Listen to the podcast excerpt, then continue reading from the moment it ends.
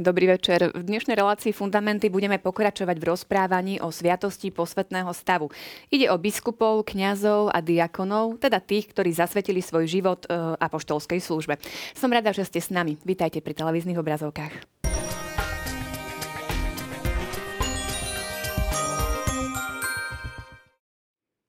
V štúdiu vítam Pavla Streža a Mareka Krošláka. Pekný večer. Ďakujeme, pekný večer. Dobrý večer. Poďme hneď teda zopakovať to, čo sme rozprávali minule cez súťažnú otázku.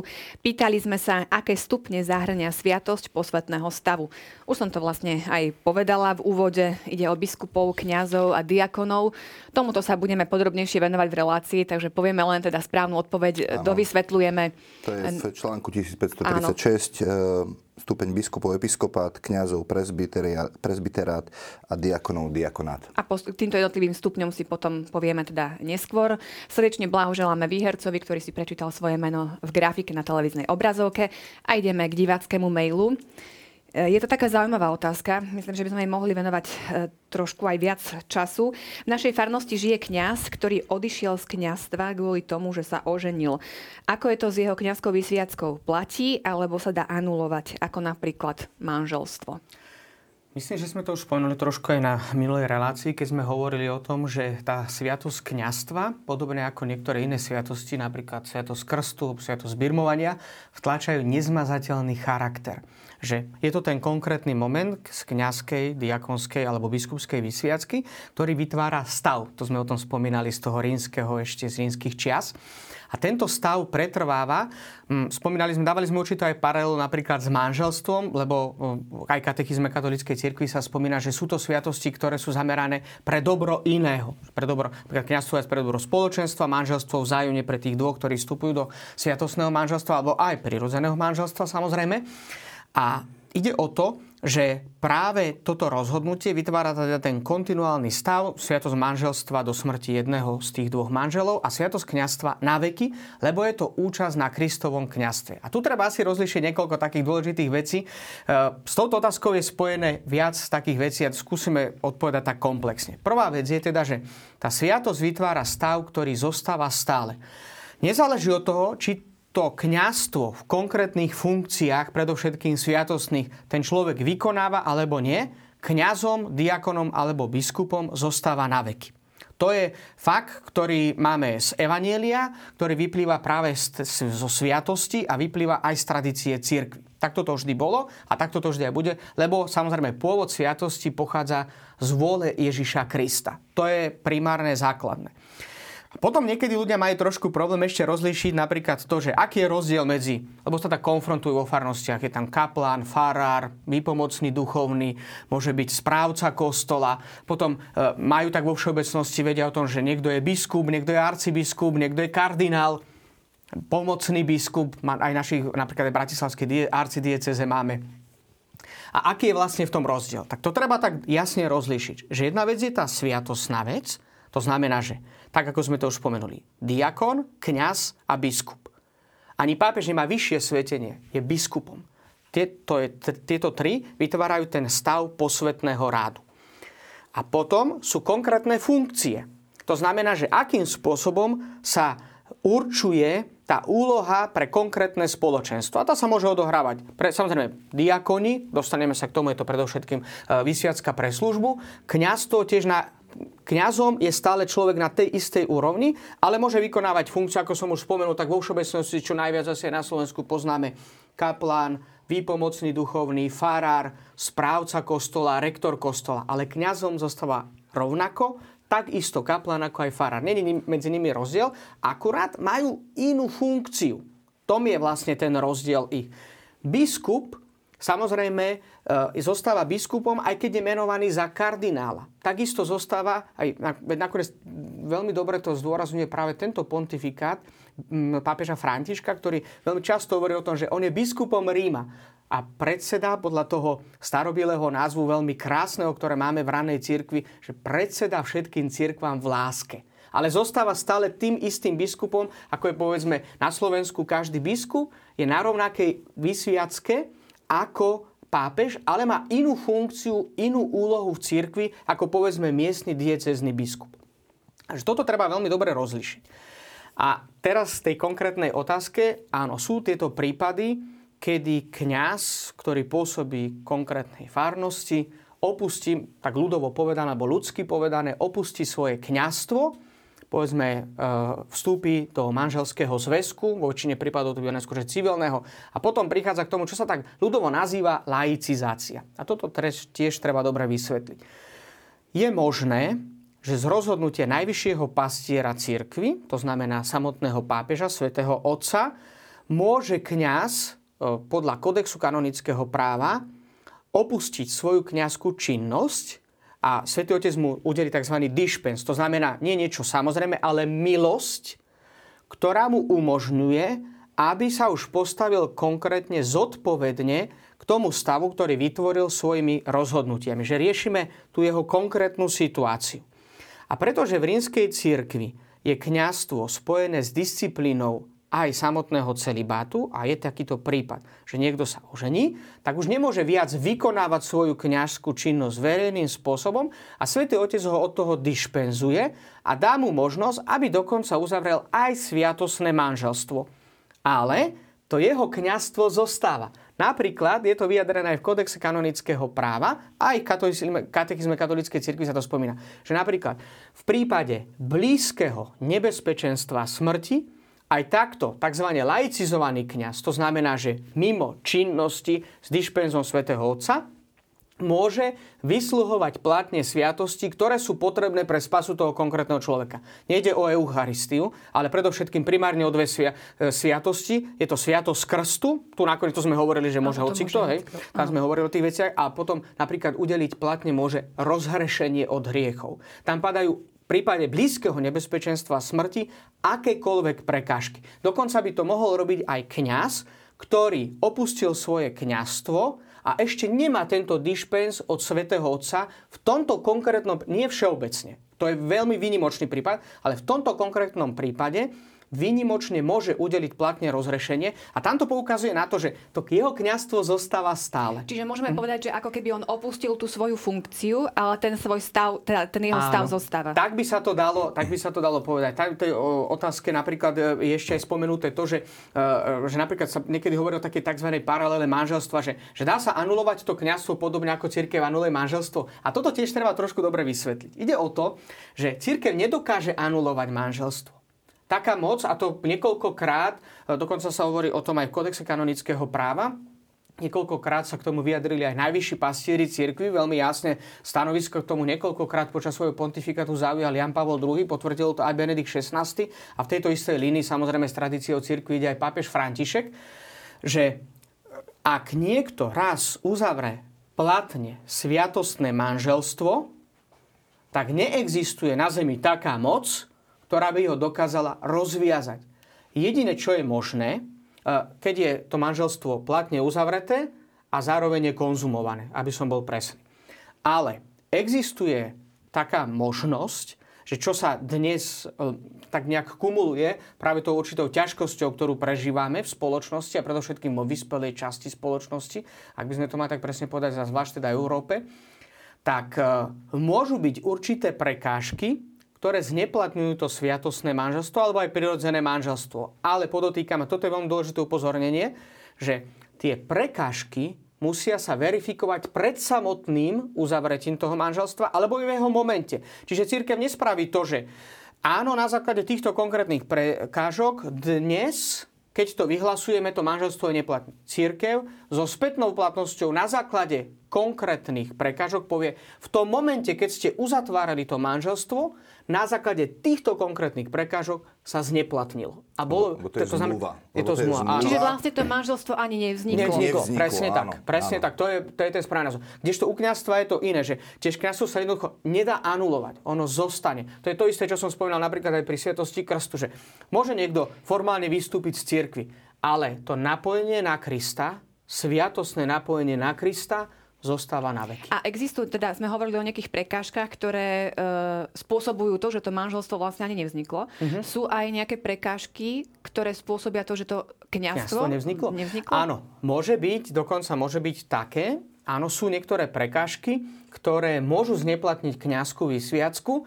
Oni sú definované presne v kodexe kanonického práva, je ich niekoľko, sú veľmi presné, ale takýchto prípadov je veľmi málo z toho dôvodu, že každý, kto vstupuje do toho kňazstva, si musí vyžiadať, musí písať žiadosť na to, aby sa mohol stať služobníkom cirkvi.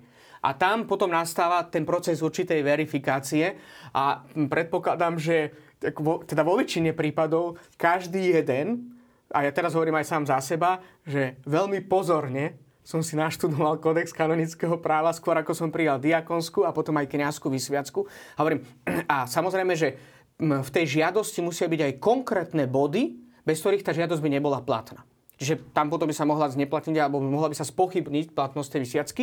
Ale v každom prípade, ako u väčšine sviatostí, ktoré vtlačajú charakter, tak stačí vôľa, ktorá nie je predovšetkým proti. Čiže tých podmienok nie je až tak, povedzme aj pri sviatosti krstu. To je niečo podobné. Sviatosti, ktoré vtlačajú charakter, tak tých podmienok pre platnosť, nehovorím o dovolenosti, pre platnosti nie sú až také náročné. Samozrejme, pretože tá najzákladnejšia vec, povedzme pri sviatosti kňazstva alebo diakona tu je, že aby to bol pokrstený muž, živý.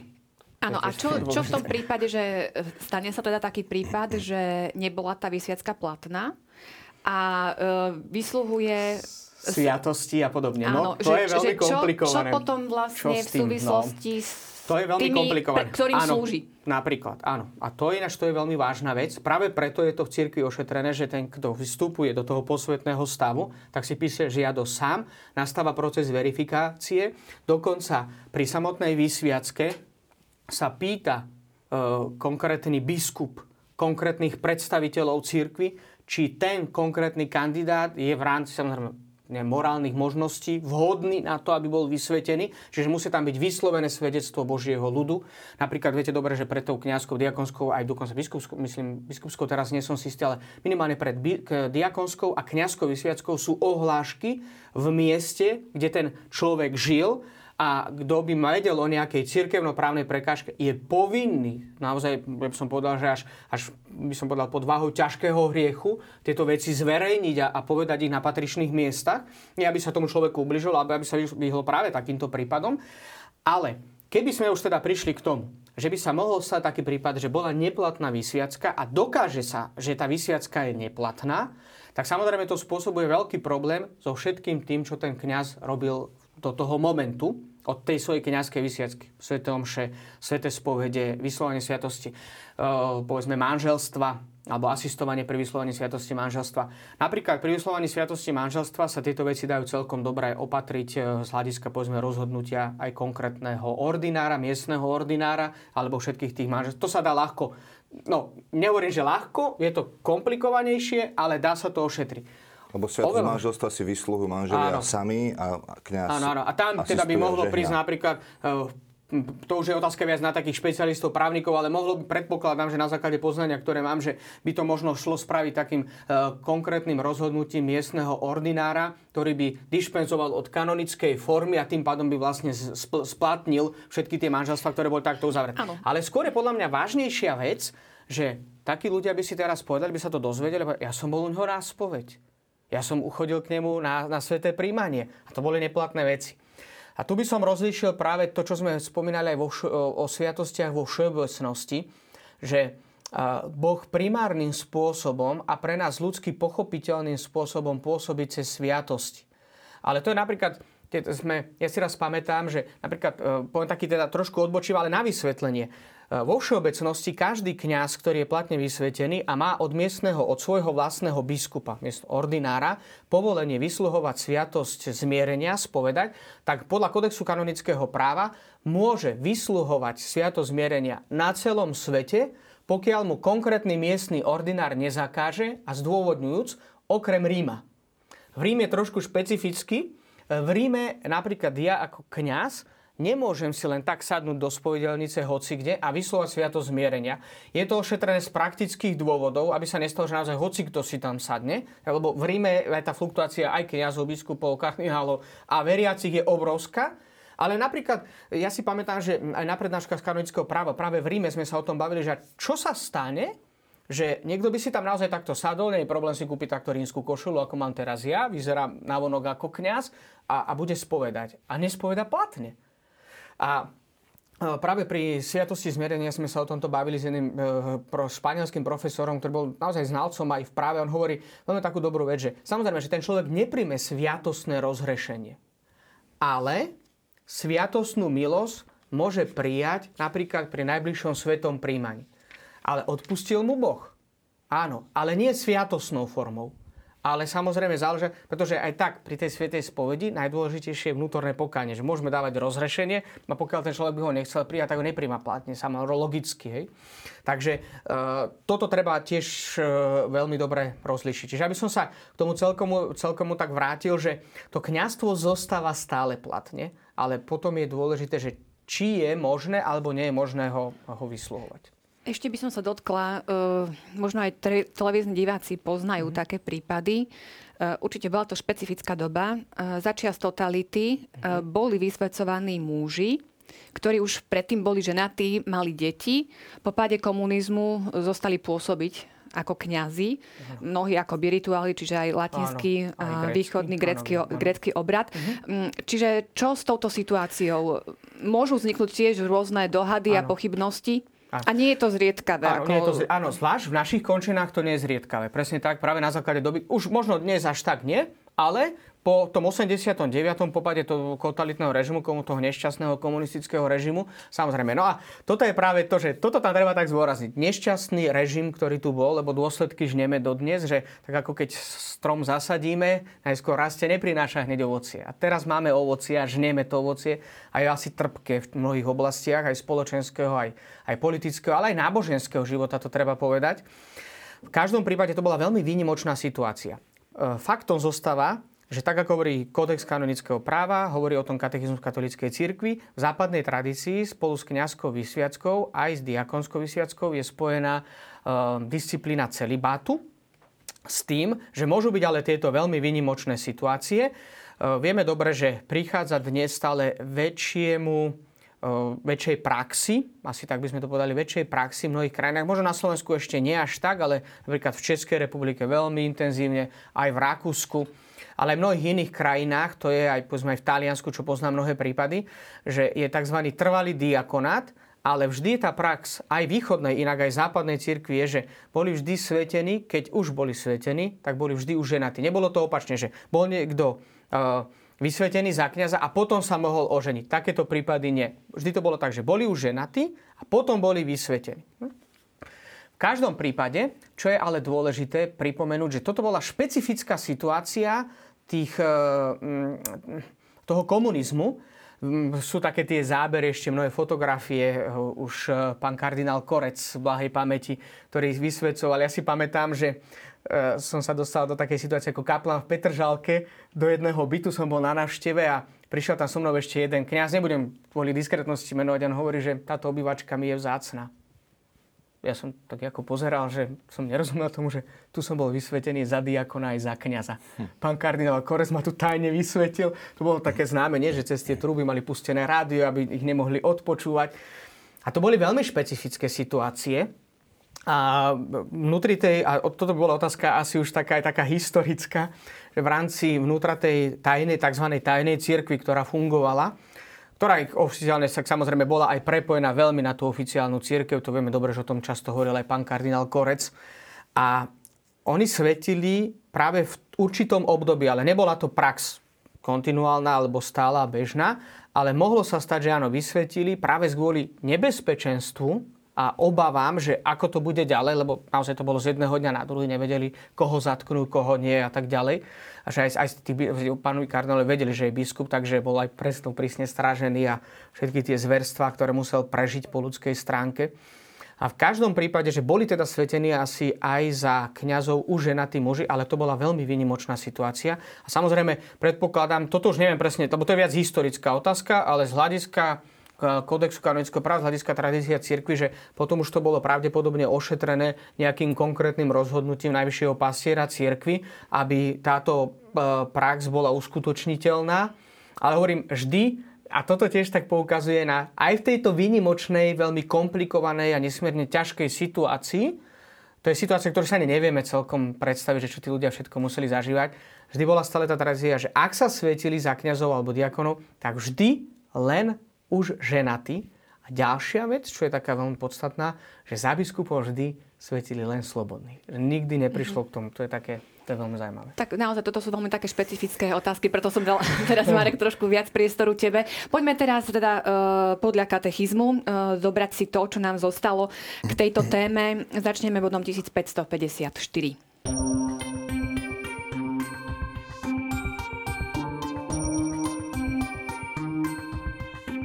Bohom ustanovenú ekleziálnu službu vykonávajú v rozličných stupňoch tí, čo sa už od dávnych čias volajú biskupy, kňazi a diakoni. Katolícke učenie tvrdí, že stupne účasti na kňazstve a stupeň služby sa udeľujú všetky tri sviatostným úkonom, ktorý sa volá ordinácia, to je sviatosťou posvetného stavu.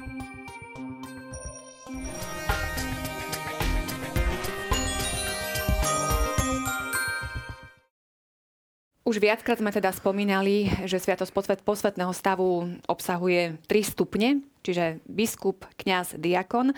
Prejdime teraz k biskupom. Čo to vlastne znamená byť biskup?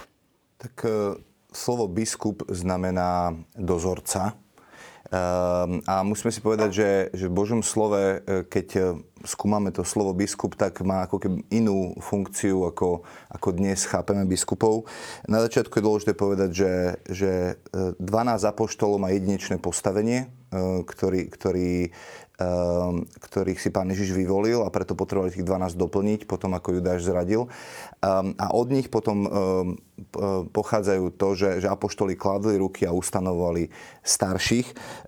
Napríklad slovo biskup sa používa v Skutku apoštolov 20. kapitole, kde Pavol hovorí, v Efeze sa lúči, hovorí: dávajte pozor na seba aj na celé stádo, v ktorom vás Duch Svätý ustanovil za biskupov, aby ste pásli Božiu cirkev, ktorú si získal za cenu svojej vlastnej krvi. Alebo v liste Filipanom začína Pavol, že Pavol a Timotej, služobníci Ježiša Krista, všetkým svätým v Kristovi Ježišovi, ktorí sú vo Filipách, aj biskupom a diakonom. Čiže on ustanoval Pavol biskupov a diakonov, biskupov ako tých, ktorí spravovali miestnu cirkev, a diakonov ako tých, ktorí mu pomáhali. A dáva veľmi jasné inštrukcie, napríklad v Božom slove v liste Timoteovi alebo Titovi, o tom, ako má vyberať Timotej alebo Titus biskupa. Hej, 3. kapitola Timoteovi, že biskup musí byť muž jednej ženy, triezvy, uvážlivý, slušný, pohostinný. Pred chvíľkou Marek hovoril, že biskup sa nežení, čiže tento biskup, o ktorom rozprávame, je ako keby lokálny dozorca alebo strážca miestnej lokálnej cirkvi, ktorá v tom čase boli väčšinou také malé nejaké lokálne cirkvi v tých mestách. Že neviem to tak ako dnes, že biskup má na starosti teda nejaké územie ako diecézu. A o Ježišovi je tiež napísané, že je biskupom našich duší v prvom liste Petra. Čiže dôležité je teda to, že to, ako dnes chápeme biskup, a to, ako je to opísané v Božom slove, tá cirkevná tradícia sa vyvinula iným spôsobom. Hej? Čiže kontinuita je samozrejme, že v tom zmysle, že stále zostáva to v platnosti, tak ako to potom vysvetľuje katechizmus, že v tom bode 1555 tam je dobre, že medzi rozličnými službami, ktoré sa už od prvotných čias vykonávajú v cirkvi, má podľa svedectva tradícia, tu je opäť to tradícia s veľkým T, to sme už vysvetľovali, hlavné miesto služba tých, ktorí sú stanovení za biskupov.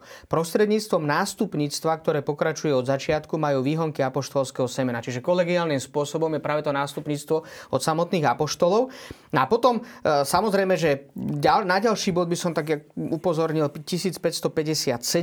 Druhý vatikánsky koncil zhrňa celú tú náuku cirkvi, celú tú tradíciu a učí, že biskupskou vysviackou sa udeluje plnosť sviatosti posvetného stavu, ktorú aj liturgický zvyk cirkvi, aj výrok svätých otcov nazývajú najvyššie kňazstvo, vrchol posvetnej služby.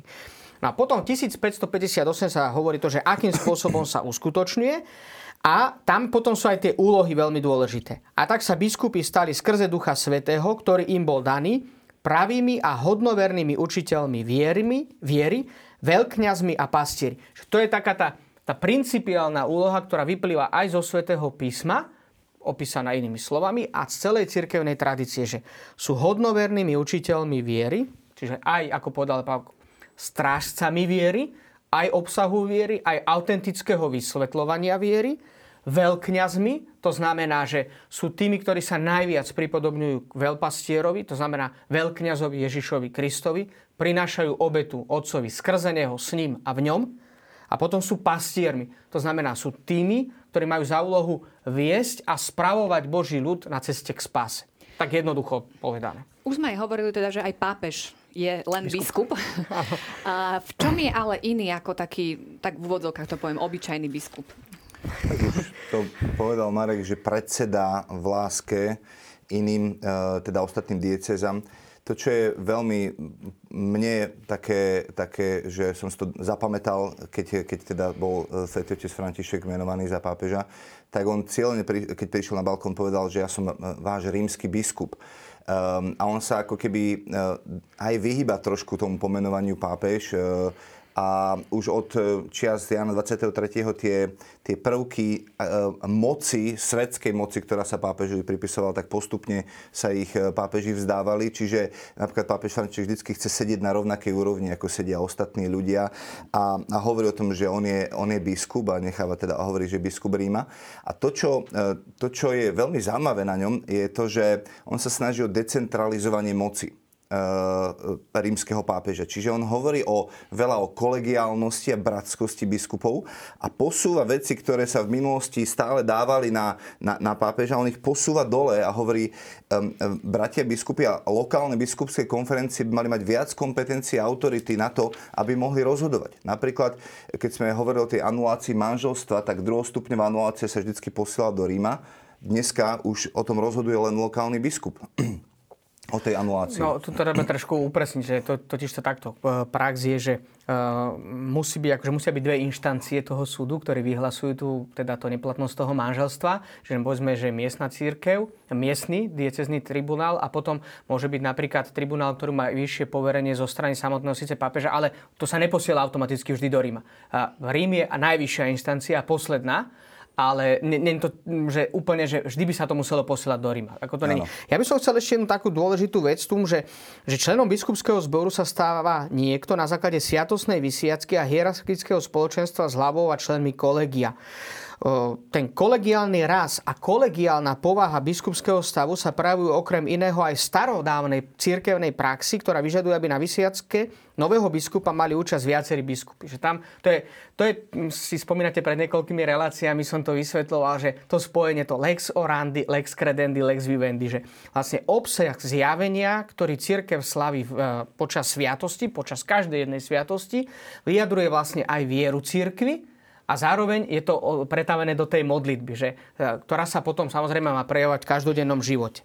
Na pravoplatnú vysviacku biskupa sa dnes vyžaduje osobitný mandát, čiže poverenie rímskeho biskupa, opäť sa spomína rímsky biskup, lebo on je zvrchovaným viditeľným putom spoločenstva partikulárnych cirkví, jednej cirkvi a rušiteľom ich slobody. A toto už často upozorňoval aj Ján Pavol II, že vlastne tá úloha pápeža naozaj je práve v tom predsedníctve lásky. Predsedníctvo lásky sa môže chápať vždy aj v konkrétnych historických obdobiach inak. Skúsme to konkrétne, lebo naozaj neviem, či si vieme predstaviť, že čo to vlastne predseda v láske iným...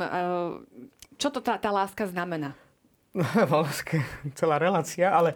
Ja viem, len akože možno konkrétne aspoň niečo, aby sme si to vedeli predstaviť, lebo môže to byť naozaj len zrazu nejaká fráza, ktorú povieme. Návonok, hej. Áno, že je to taká tá špeciálna starostlivosť, ktorá vyplýva z toho poverenia, ktoré Kristus veril predovšetkým apoštolovi Petrovi. Aj v tých konkrétnostiach, že tak ako povedzme tu, že pri konkrétnej biskupskej vysviacke, aby sa poukázala práve na tá určitá jednota, ktorá existuje s tým kolegiom ostatných biskupov, tak práve ten, ktorý predseda v láske a slúži, a je ten sluhov Boží, nie? Že slúži všetkým tým ostatným, rozhoduje o tom, kto bude ustanovený a za ďalšieho biskupa, to znamená v tej kolegialite, ale on ten, ktorý predseda. Čiže on konkrétne určuje, kto môže alebo nemôže byť konkrétnym biskupom. 1560, ten bod, celkom dobre hovorí o tej kolegialite aj o tom, že vlastne to univerzálne poslanie biskupa sa neobmedzuje len na jeho diecézu. Že v tomto každý jeden biskup je zodpovedný, tak povediať, za celú cirkev. On to, ten bod 1560 je dôležité si uvedomiť. Každý biskup má ako Kristov zástupca pastierské poslanie v partikulárnej cirkvi, ktorá mu bola zverená, ale pridáva katechizmus. Zároveň má kolegiálne so všetkými bratmi v episkopate účasť na starostlivosti o všetky cirkvi. To znamená, že tak ako sa tu vlastne potom citujú aj tie rôzne dokumenty z dejín cirkvi, hoci každý biskup je posvetným pastierom iba tej čiastky stáda, ktorá mu je zverená, predsa ako legitímny nástupca apoštolov sa z Božieho ustanovenia a príkazu stáva zodpovedným spolu s ostatnými biskupmi za apoštolské poslanie cirkvi. To znamená, že není to len tak, že teraz že pápež má na starosti celú cirkev. Pápež má na starosti predovšetkým rímsku diecézu, je biskupom Ríma a predseda v láske spolu so všetkými ostatnými biskupmi.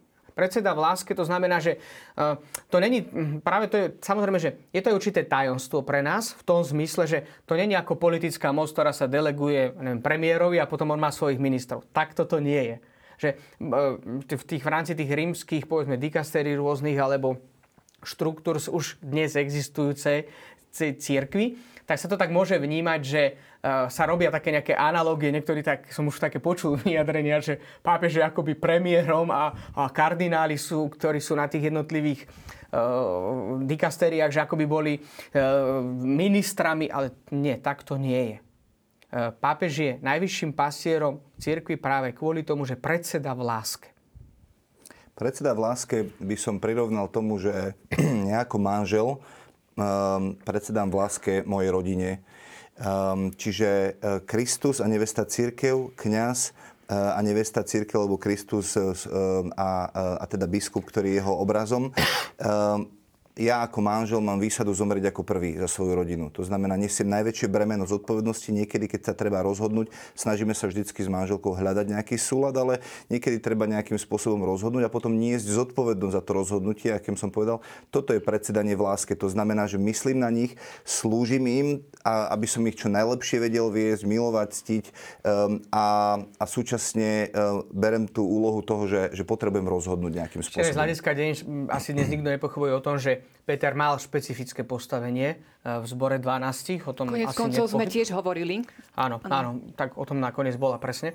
A samozrejme, že to také špecifické postavenie, ktoré samozrejme není, že nadradeným postavením voči ostatným apoštolom, ale je akýsi pre mňa dnes to predsedanie v láske predovšetkým taký ten symbol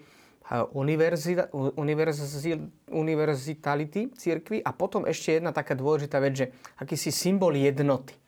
To je pre mňa také veľmi dôležité, že práve tým, že sú spojení s nástupcom apoštola Petra, a to je tiež taká zaujímavá tradícia cirkvi, lebo všetci biskupy sú vlastne nástupcami apoštolov, ale nie v osobe konkrétneho až apoštola, ale tak, ako sa to zdôrazňuje v tej kolegialite. To znamená, že každý biskup je nástupcom apoštola. Nedá sa povedať, že tak ľudsky, aby sme to rozumeli, tak povedzme bratislavský arcibiskup, nemôžeme ho odvodiť, ja neviem, od apoštola Jakuba, ale on je nástupcom apoštolov v kolegialite tých apoštolov, kdežto rímsky biskup sa volí. Čiže tam je zachovaná tá kontinuita od apoštola Petra v osobe samotného apoštola. Toto je veľmi dôležité, že tam tá línia je osobná, kdežto u ostatných apoštolov je kolegiálna v rámci celého spoločenstva. Ešte, to, čo, ak môžem doplniť, nám sa niekedy naozaj mixuje takéto, že biskup znamená nejaká moc, ktorú on vykonáva a tak ďalej. Sme hovorili o tej politickej moci. Áno. Ja by som možno zacitoval, to sa pápež František v Evangelii Gaudium rozpráva o kňazstve, ale dá sa to aplikovať aj na biskupa. Hovorí, že kňazstvo rezervované mužom ako znak Krista ženicha, ktorý sa daruje v Eucharistii, jednou z otázok, ktoré sa otvárajú v diskusii a môže stať príčinou konfliktu najmä vtedy, keď sa sviatostná moc príliš identifikuje s konceptom vládnutia. Nesmieme zabúdať na to, že keď hovoríme o kňazskej moci, nachádzame sa v rovine funkcie a nie v rovine dôstojnosti a svetosti. Služobné kňazstvo je jedným z prostriedkov, ktoré Ježiš používa pre dobro svojho ľudu, ale veľkosť dôstojnosti vychádza z krstu, ktorý je prístupný všetkým. Spojenie kňaza s Kristom hlavou, a tu treba poznamenať, že práve on je hlavným zdrojom milosti, neznamená povýšenie, ktoré dvíha kňaza na vrchol všetkého. v cirkvi jednotlivé úlohy neodôvodňujú žiadnu nadradenosť jedných nad druhým. Jedna zo žien Mária je de facto ešte dôležitejšia než biskupy. Aj keď sa úloha služobného kňazstva označuje ako hierarchická, treba si dobre uvedomiť, že je zameraná na posvetenie údov Krista. Čiže jej kľúčom a jej ohniskom nie je moc v zmysle vládnutia, ale moc vysluhovať sviatosť Eucharistii. Odtiaľ to pochádza aj autorita, ktorá je vždy v službe ľudu. Čiže my nehovoríme o dôstojnosti, keď teraz hovoríme, že pápež je prvý, ako hovoria v pravoslávne, že prvý medzi rovnými, že teraz on je viac ako my všetci. To nehovorí o dôstojnosti, ale o funkčnosti, lebo keď máte čokoľvek, či už máte v škole zbor učiteľov, tak zvolíte niekoho za riaditeľa, ktorý to musí niekam viesť a riadiť. My nemôžeme povedať, že budeme neriadená strela, alebo že Pán Boh nás vedie. Áno, je to, Pán Boh nás vedie, ale vždycky to robí viditeľne cez niekoho, kto je ustanovený za hlavu, a hovoríme o funkčnosti toho, aby to telo fungovalo, ale nie o dôstojnosti. Čiže nemôžem povedať, že môj žalúdok je dôležitejší ako moje pľúca, alebo moja ruka je dôležitejšia ako moje oko. Čo je taká funkčnosti tela, majú všetky údy rovnakú dôstojnosť, ba dokonca tie, ktoré sú menej vzácnejšie, dávame im viac dôstojnosti, hovorí Pavol v liste Korinťanom. Ale čo sa týka funkčnosti, musíme povedať, že keby som nemal jednu obličku, tak prežijem, ale keby som nemal srdce, tak neprežijem. Čiže funkčnosť je zase niečo úplne iné. Tak ako to povedal Pálko, dobre, teraz je presne v tej perspektíve funkčnosti.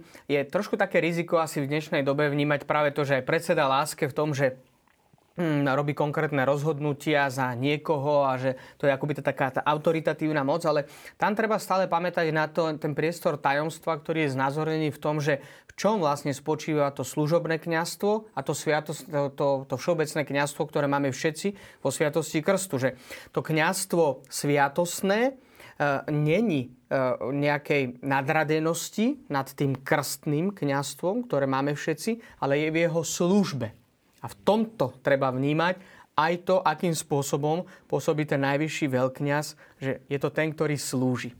A ak by som ešte mohol ďalšiu vec doplniť, každý pápež si uvedomuje práve tú kolegiálnosť. Mne sa páči napríklad Ján 23., keď zvolal druhý vatikánsky koncil, tak on si uvedomoval to, že v tom, že zvolám zbor biskupov a budeme spolu nejakým spôsobom hlasovať a voliť za niektoré, a debatovať v niektorých návrhoch, tak nás to niekam posunie. Hej? A myslím si, že to vychádza veľmi, je to veľmi biblické, kde prvý jeruzalemský koncil, ktorý bol skutkov apoštolov, kde apoštoli hovoria, Duch Svätý a my sme sa rozhodli. Čiže tá kolegiálnosť, sa spoľahol na to, že Duch Svätý bude viesť všetkých tých biskupov na to, že urobia dobré rozhodnutia, a nezobral to, že ja rozhodnem teraz, je veľmi odvážny a vyžaduje si spoľahnutie sa na Ducha Svätého. Ešte tak konkrétne vlastne k tomu, čo hovoríš. Čo sa týka konkrétnych rozhodnutí, je to nejako odstupňované, že čo môže rozhodnúť pápež, čo môže rozhodnúť ako zbor biskupov, čo môže rozhodnúť miestny biskup, je to nejaká... Samozrejme.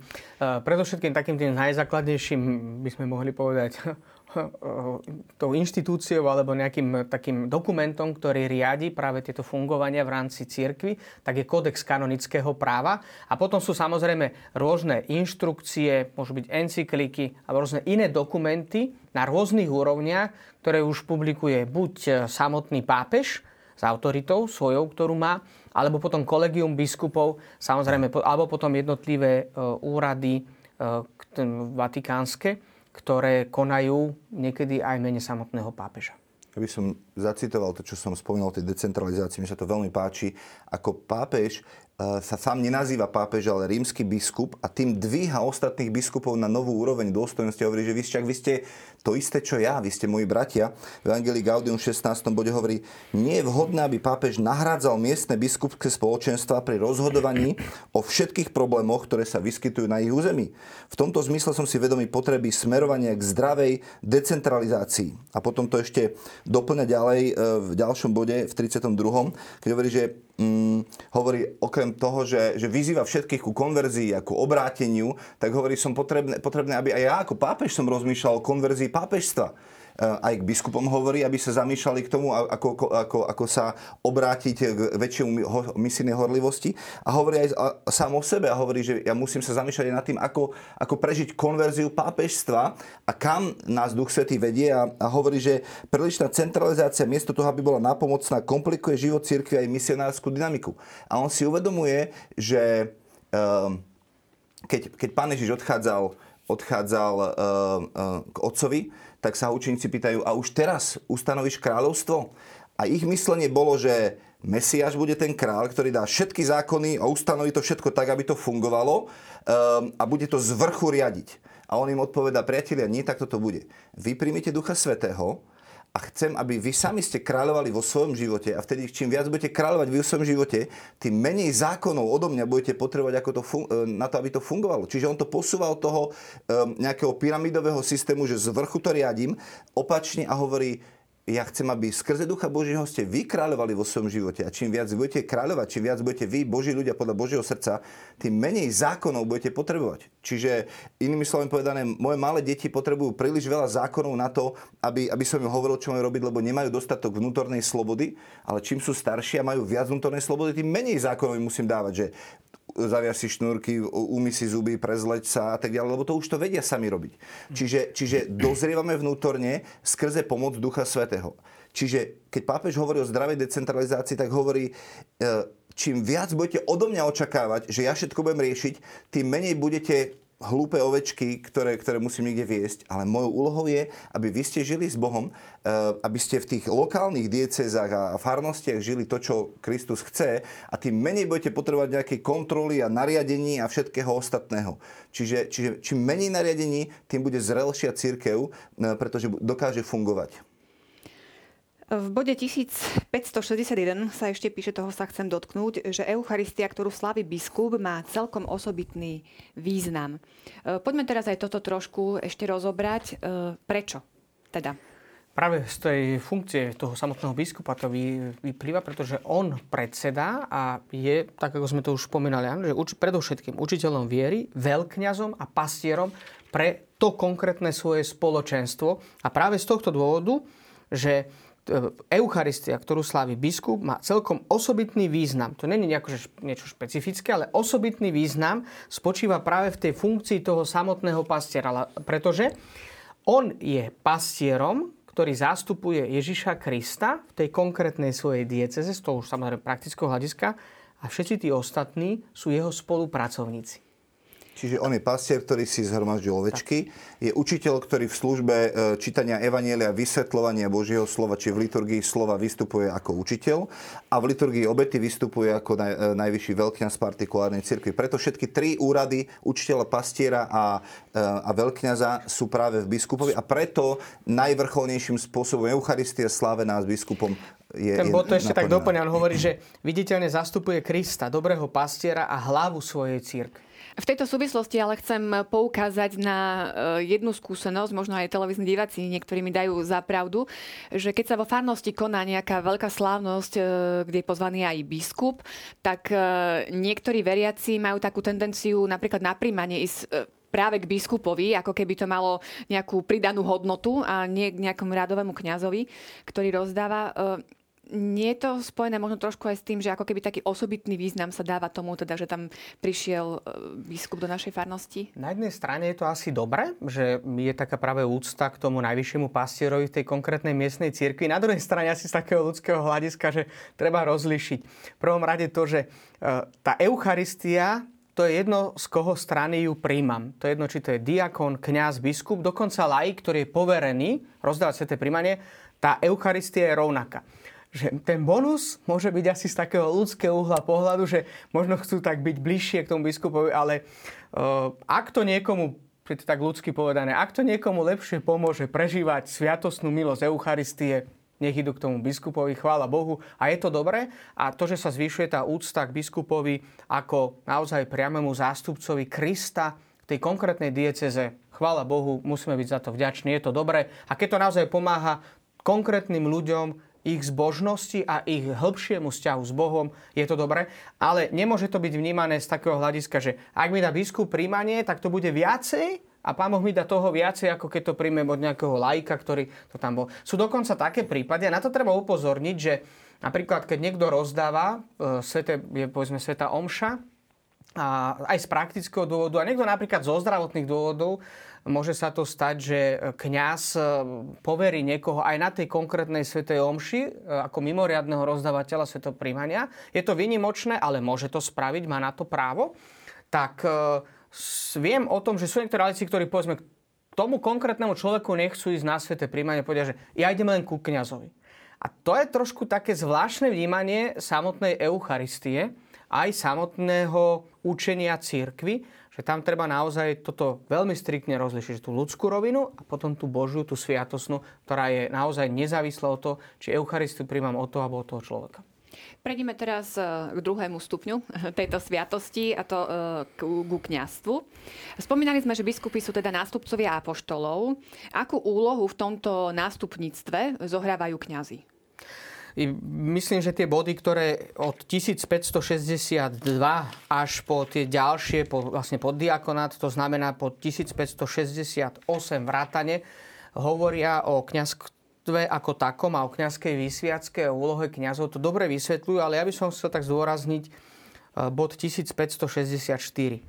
Hoci kňazi nemajú najvyšší stupeň kňazstva a o vykonávaní svojej moci závisia od biskupov, predsa sú s nimi spojení v kňazskej dôstojnosti a sviatosťou posvetného stavu sú podľa vzoru Krista, najvyššieho a večného kňaza, vysvetení, aby hlásali evanjelium, spravovali veriacich a slávili Boží kult ako praví kňazi Nového zákona.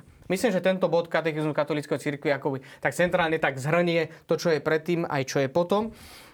Kňazi sú spolupracovníkmi biskupa. Keby sme to mali povedať dnešným takým veľmi jednoduchým, až príliš jednoduchým slovom, tak musíme povedať, že biskup je hlavným pastierom pre tú konkrétnu diecézu, a keďže z praktického hľadiska nie je možné, aby spravoval celú tú svoju diecézu, tak svätí kňazov, ktorých poveruje pre vykonávanie tejto činnosti, to znamená hlásať evanjelium, spravovať veriaci a sláviť Boží kult ako pravý kňaz Nového zákona, pre tie konkrétne farské alebo iné spoločenstva, ktoré v tej konkrétnej diecéze sú. Poznáme a rozlišujeme aj kňazov diecéznych, kňazov reholných. Aký je tam medzi nimi rozdiel a ako teda závisia od toho biskupa? Samozrejme, diecézni kňazi závisia vždy od toho konkrétneho diecézneho biskupa. Už sme to spomenuli, že napríklad veľmi podstatné pre to samotné kňazstvo, ale biskupskú aj diakonskú vysviacku je samotná liturgia. A v tej liturgii máme akoby ten obsah viery, tak veľmi dobre aj tú tradíciu cirkvi veľmi dobre zhrnutú a explicitne vyjadrenú. A je také zaujímavé, že keď sú vysvetení kňazi pred samotnou vysviackou, keď už teda je vyslovené svedectvo Božieho ľudu, že ten konkrétny kandidát je hodný prijať sviatosť kňazstva, tak prichádza, klakne si pred viesneho ordinára, a ak to není jeho biskup, tak nasledujú slova, kde sa pýta ten biskup: sľubuješ mne a mojim nástupcom úctu a poslušnosť? Tam sa poukazuje práve na to spojenie. Ak to není miestny biskup, že ho svätí niekto iný, nejaký iný biskup pomocný alebo z inej diecézy, čo sa môže stať z praktického dôvodu, tak povie: sľubuješ svojmu ordinárovi a jeho nástupcom úctu a poslušnosť? Že tam sa poukazuje práve na tú kolegialitu, ale aj takú tú určitú závislosť na konkrétnom biskupovi.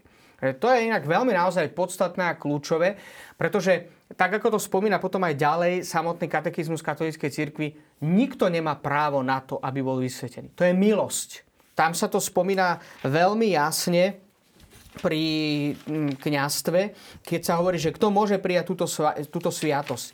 Nikto nemá právo prijať sviatosť posvetného stavu. A skutočne nikto si nemôže tento úrad nárokovať. Povoláva Boh a kresťanské cirkevné spoločenstvo určí, či ten konkrétny človek môže alebo nemôže byť vysvetený za kňaza. Ako každú milosť, aj túto sviatosť možno prijať iba ako nezaslúžený dar. Na toto by som chcel upozorniť. A možno aj z takého praktického hľadiska, že skutočne každý jeden kňaz, predovšetkým diecézny kňaz, a potom tí reholní, teda oni sú závislí od toho svojho reholného predstaveného. Ten potom určuje ich funkcie. Tá poslušnosť je veľmi dôležitá. Tá poslušnosť má svoj pôvod v Kristovi, ktorý hoci bol otcovi rovný, zriekol sa všetkého a stal sa poslušným až na smrť na kríži. A toto je logika poslušnosti kňaza voči vlastnému biskupovi. A ono sa to potom prejavuje v mnohých takých tých veciach a predovšetkým tých troch veľmi dôležitých. Hlásať evanjelium, spravovať veriacich a sláviť Boží kult. Že my to musíme ako kňazi robiť vždy z hľadiska učenia cirkvi. My sa nemáme stávať nejakými, prepáčte mi zavieraš, čo je dnes také moderné, že politickými populistami, ktorí majú byť v centre, ale v centre ohlasovania musí byť samotný Kristus. A niekedy sa tak vieme aj ľahko verifikovať a to je možno aj taká, ty by som chcel tak ako pozvať každého z nás. Každý z nás sa to musíme učiť. Či my kňazi, ale aj všetci veriaci, že musíme sa tak uvedomiť jednu vec, že naozaj, že tým, že sme závislí na tom biskupovi a ten biskup takisto je ustanovený nie z vlastného rozhodnutia, ale ho Boh povolal do tejto služby, ktorá je určite náročná a v dnešnej dobe si myslím aj nesmierne komplikovaná, veľmi ťažká. Tak jedna z tých vecí, o ktorej biskup rozhoduje, je, že kde bude ten konkrétny diecézny kňaz pôsobiť. A ono tak vo všeobecnosti všetci povieme, jak sme nehodní svojho povolania. Všetci sme hovoríme o tom, že sme nehodní funkcie, ktorú máme. Dovtedy, kým nám na ňu siahnu. A potom sa niekedy vo farnostiach, hovorím tak na rovinu a uvedomujem si, že čo hovorím, že a niekedy sa tak ukáže, že jak sa cítime nehodní, alebo možno aj veriaci, jak si vážia vlastného kňaza alebo aj vlastného biskupa, že niekedy že biskup sa rozhodne preložiť toho konkrétneho kňaza, čo musí niekedy z praktických dôvodov a zrazu sa píšu petície a rôzne veci, alebo aj ten samotný kňaz nechce odísť. Tam sa ukáže, že vlastne aký je ten pocit nehodnosti, že to je taká sonda, áno, taká sonda do svedomia predovšetkým nás kňazov, ale je to výzva pre všetkých nás, pretože aj všetci veriaci veľmi svojim prístupom, svojou modlitbou, zbožnosťou veľmi môžu napomôcť aj fungovaniu týchto vecí. Toto je, myslím si, že veľmi také podstatné a veľmi kľúčové. Prejdime k diakonom, aby sme na nich nezabudli. Na čo máme diakonov a aká je ich úloha? Tak diakonov nájdeme už v Skutkoch apoštolov v 6. kapitole, kde je napísané, že v tých dňoch, keď rástol počet učeníkov, helenisti začali šomrať na Hebrejov, že pri každodennom obsluhovaní zanedbávajú ich dovy. 12 teda zvolali zhromaždenie učeníkov a povedali: nepatrí sa nám, aby sme opúšťali Božie slovo a obsluhovali pri stoloch. Preto si, bratia, vyhliadnite spomedzi seba 7 osvedčených mužov plných ducha a múdrosti, ktorých ustanovíme na tú službu. My sa však budeme plne venovať modlitbe a službe slova. Čiže tu máme jednak zadefinovanú službu biskupa. My sa budeme venovať plne modlitbe a službe slova, čiže to sú biskupy, a vyvolili si 12 na konkrétnu realizáciu praktických úloh, aby sa starali, obsluhovali. Čiže to, čo je krásne, je to, že sú to najmúdrejší, ľudia plní múdrosti a Ducha Svätého, ktorí robia podradné práce obsluhovania pri stoloch. Čiže tá služba diakonov je opäť služba, do ktorej som povolaný zastupovať Krista a umývať nohy, slúžiť ostatným. My keď sme rozoberali napríklad Eucharistiu, Sviatosť Eucharistie, tak sme rozprávali o tom, že prečo si kňaz umýva ruky pred slávením liturgie obety, pretože ľudia prinášali rôzne dary, múku a vajcia a sliepky a tak ďalej, ktoré obetovali pánovi a kňaz potom cez svojich diakonov ich roznášal chudobným a preto si potreboval umyť ruky, lebo keď preberal tie dary, tak ich mal naozaj zašpinené. Čiže diakoni boli vždycky ľudia, ktorí už boli tou predĺženou rukou kňaza všade tam, kde bolo treba priniesť evanjelium. Čo konkrétne môžu vykonávať diakoni a čo nemôžu v porovnaní s kňazom? Napríklad v porovnaní s kňazom tak veľmi jednoducho nemôžu slaviť Eucharistiu, nemôžu vysluhovať sviatosť pomazania chorých, nemôžu vysluhovať sviatosť zmierenia, ale môžu, väčšinou odporúča sa, aby diakoni krstili, aby asistovali pri vysluhovaní sviatosti Eucharistie, čiže boli práve v tej službe samotnej Eucharistie, potom aby hlásali Božie slovo. To znamená, môžu kázať napríklad počas svätej omše, môžu vysluhovať pohreb, ale dôležitá je aj asistovať pri uzatváraní manželstva, ale veľmi taká pekná, kľúčová a zvlášť povedzme na mnohých územiach, aj misijných, alebo kde je dôležitá tak nová evangelizácia, tak môžu napríklad uskutočňovať bohoslužbu slova.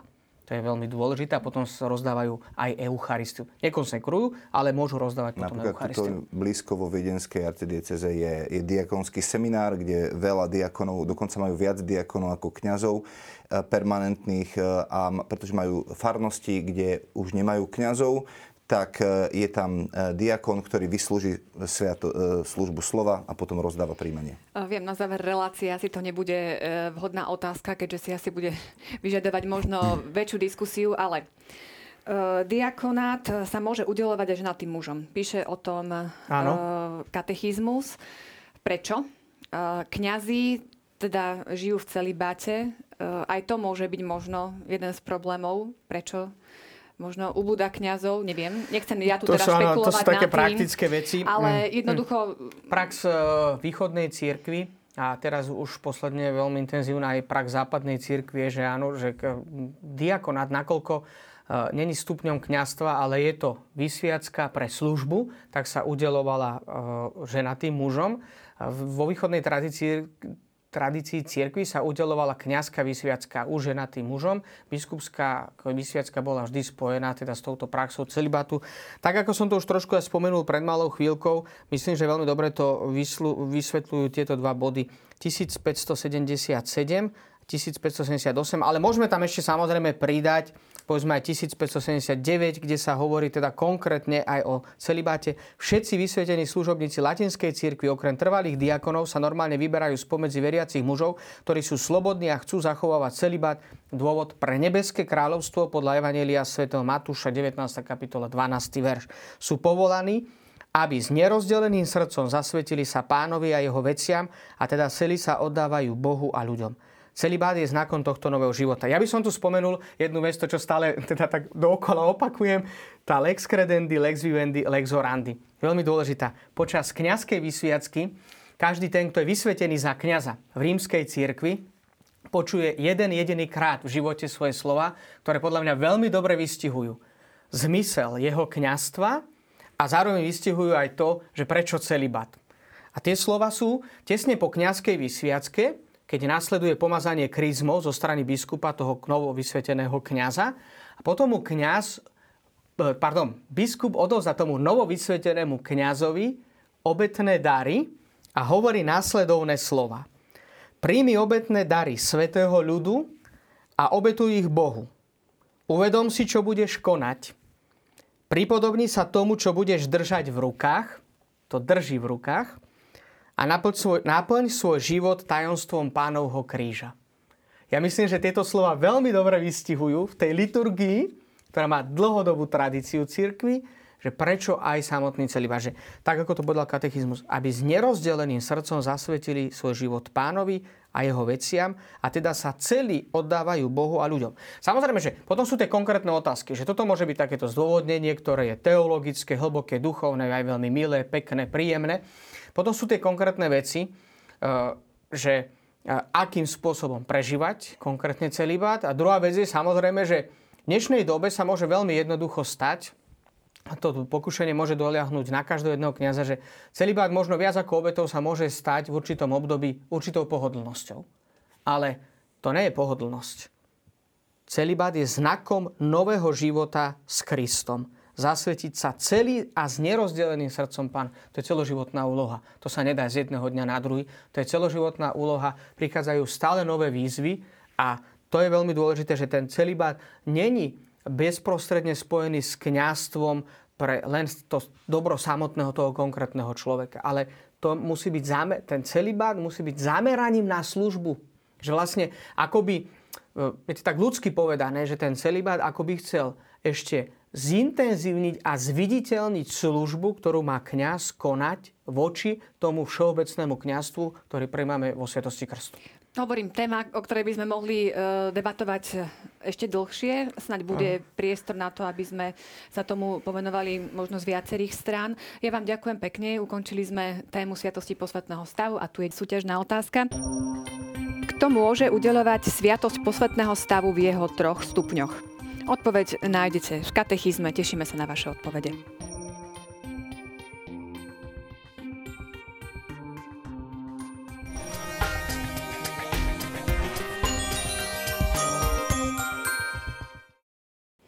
Mne nezostáva nič iné, len vám poďakovať za pozornosť, popriať vám ešte pekný večer a teším sa o 2 týždne. Dovidenia.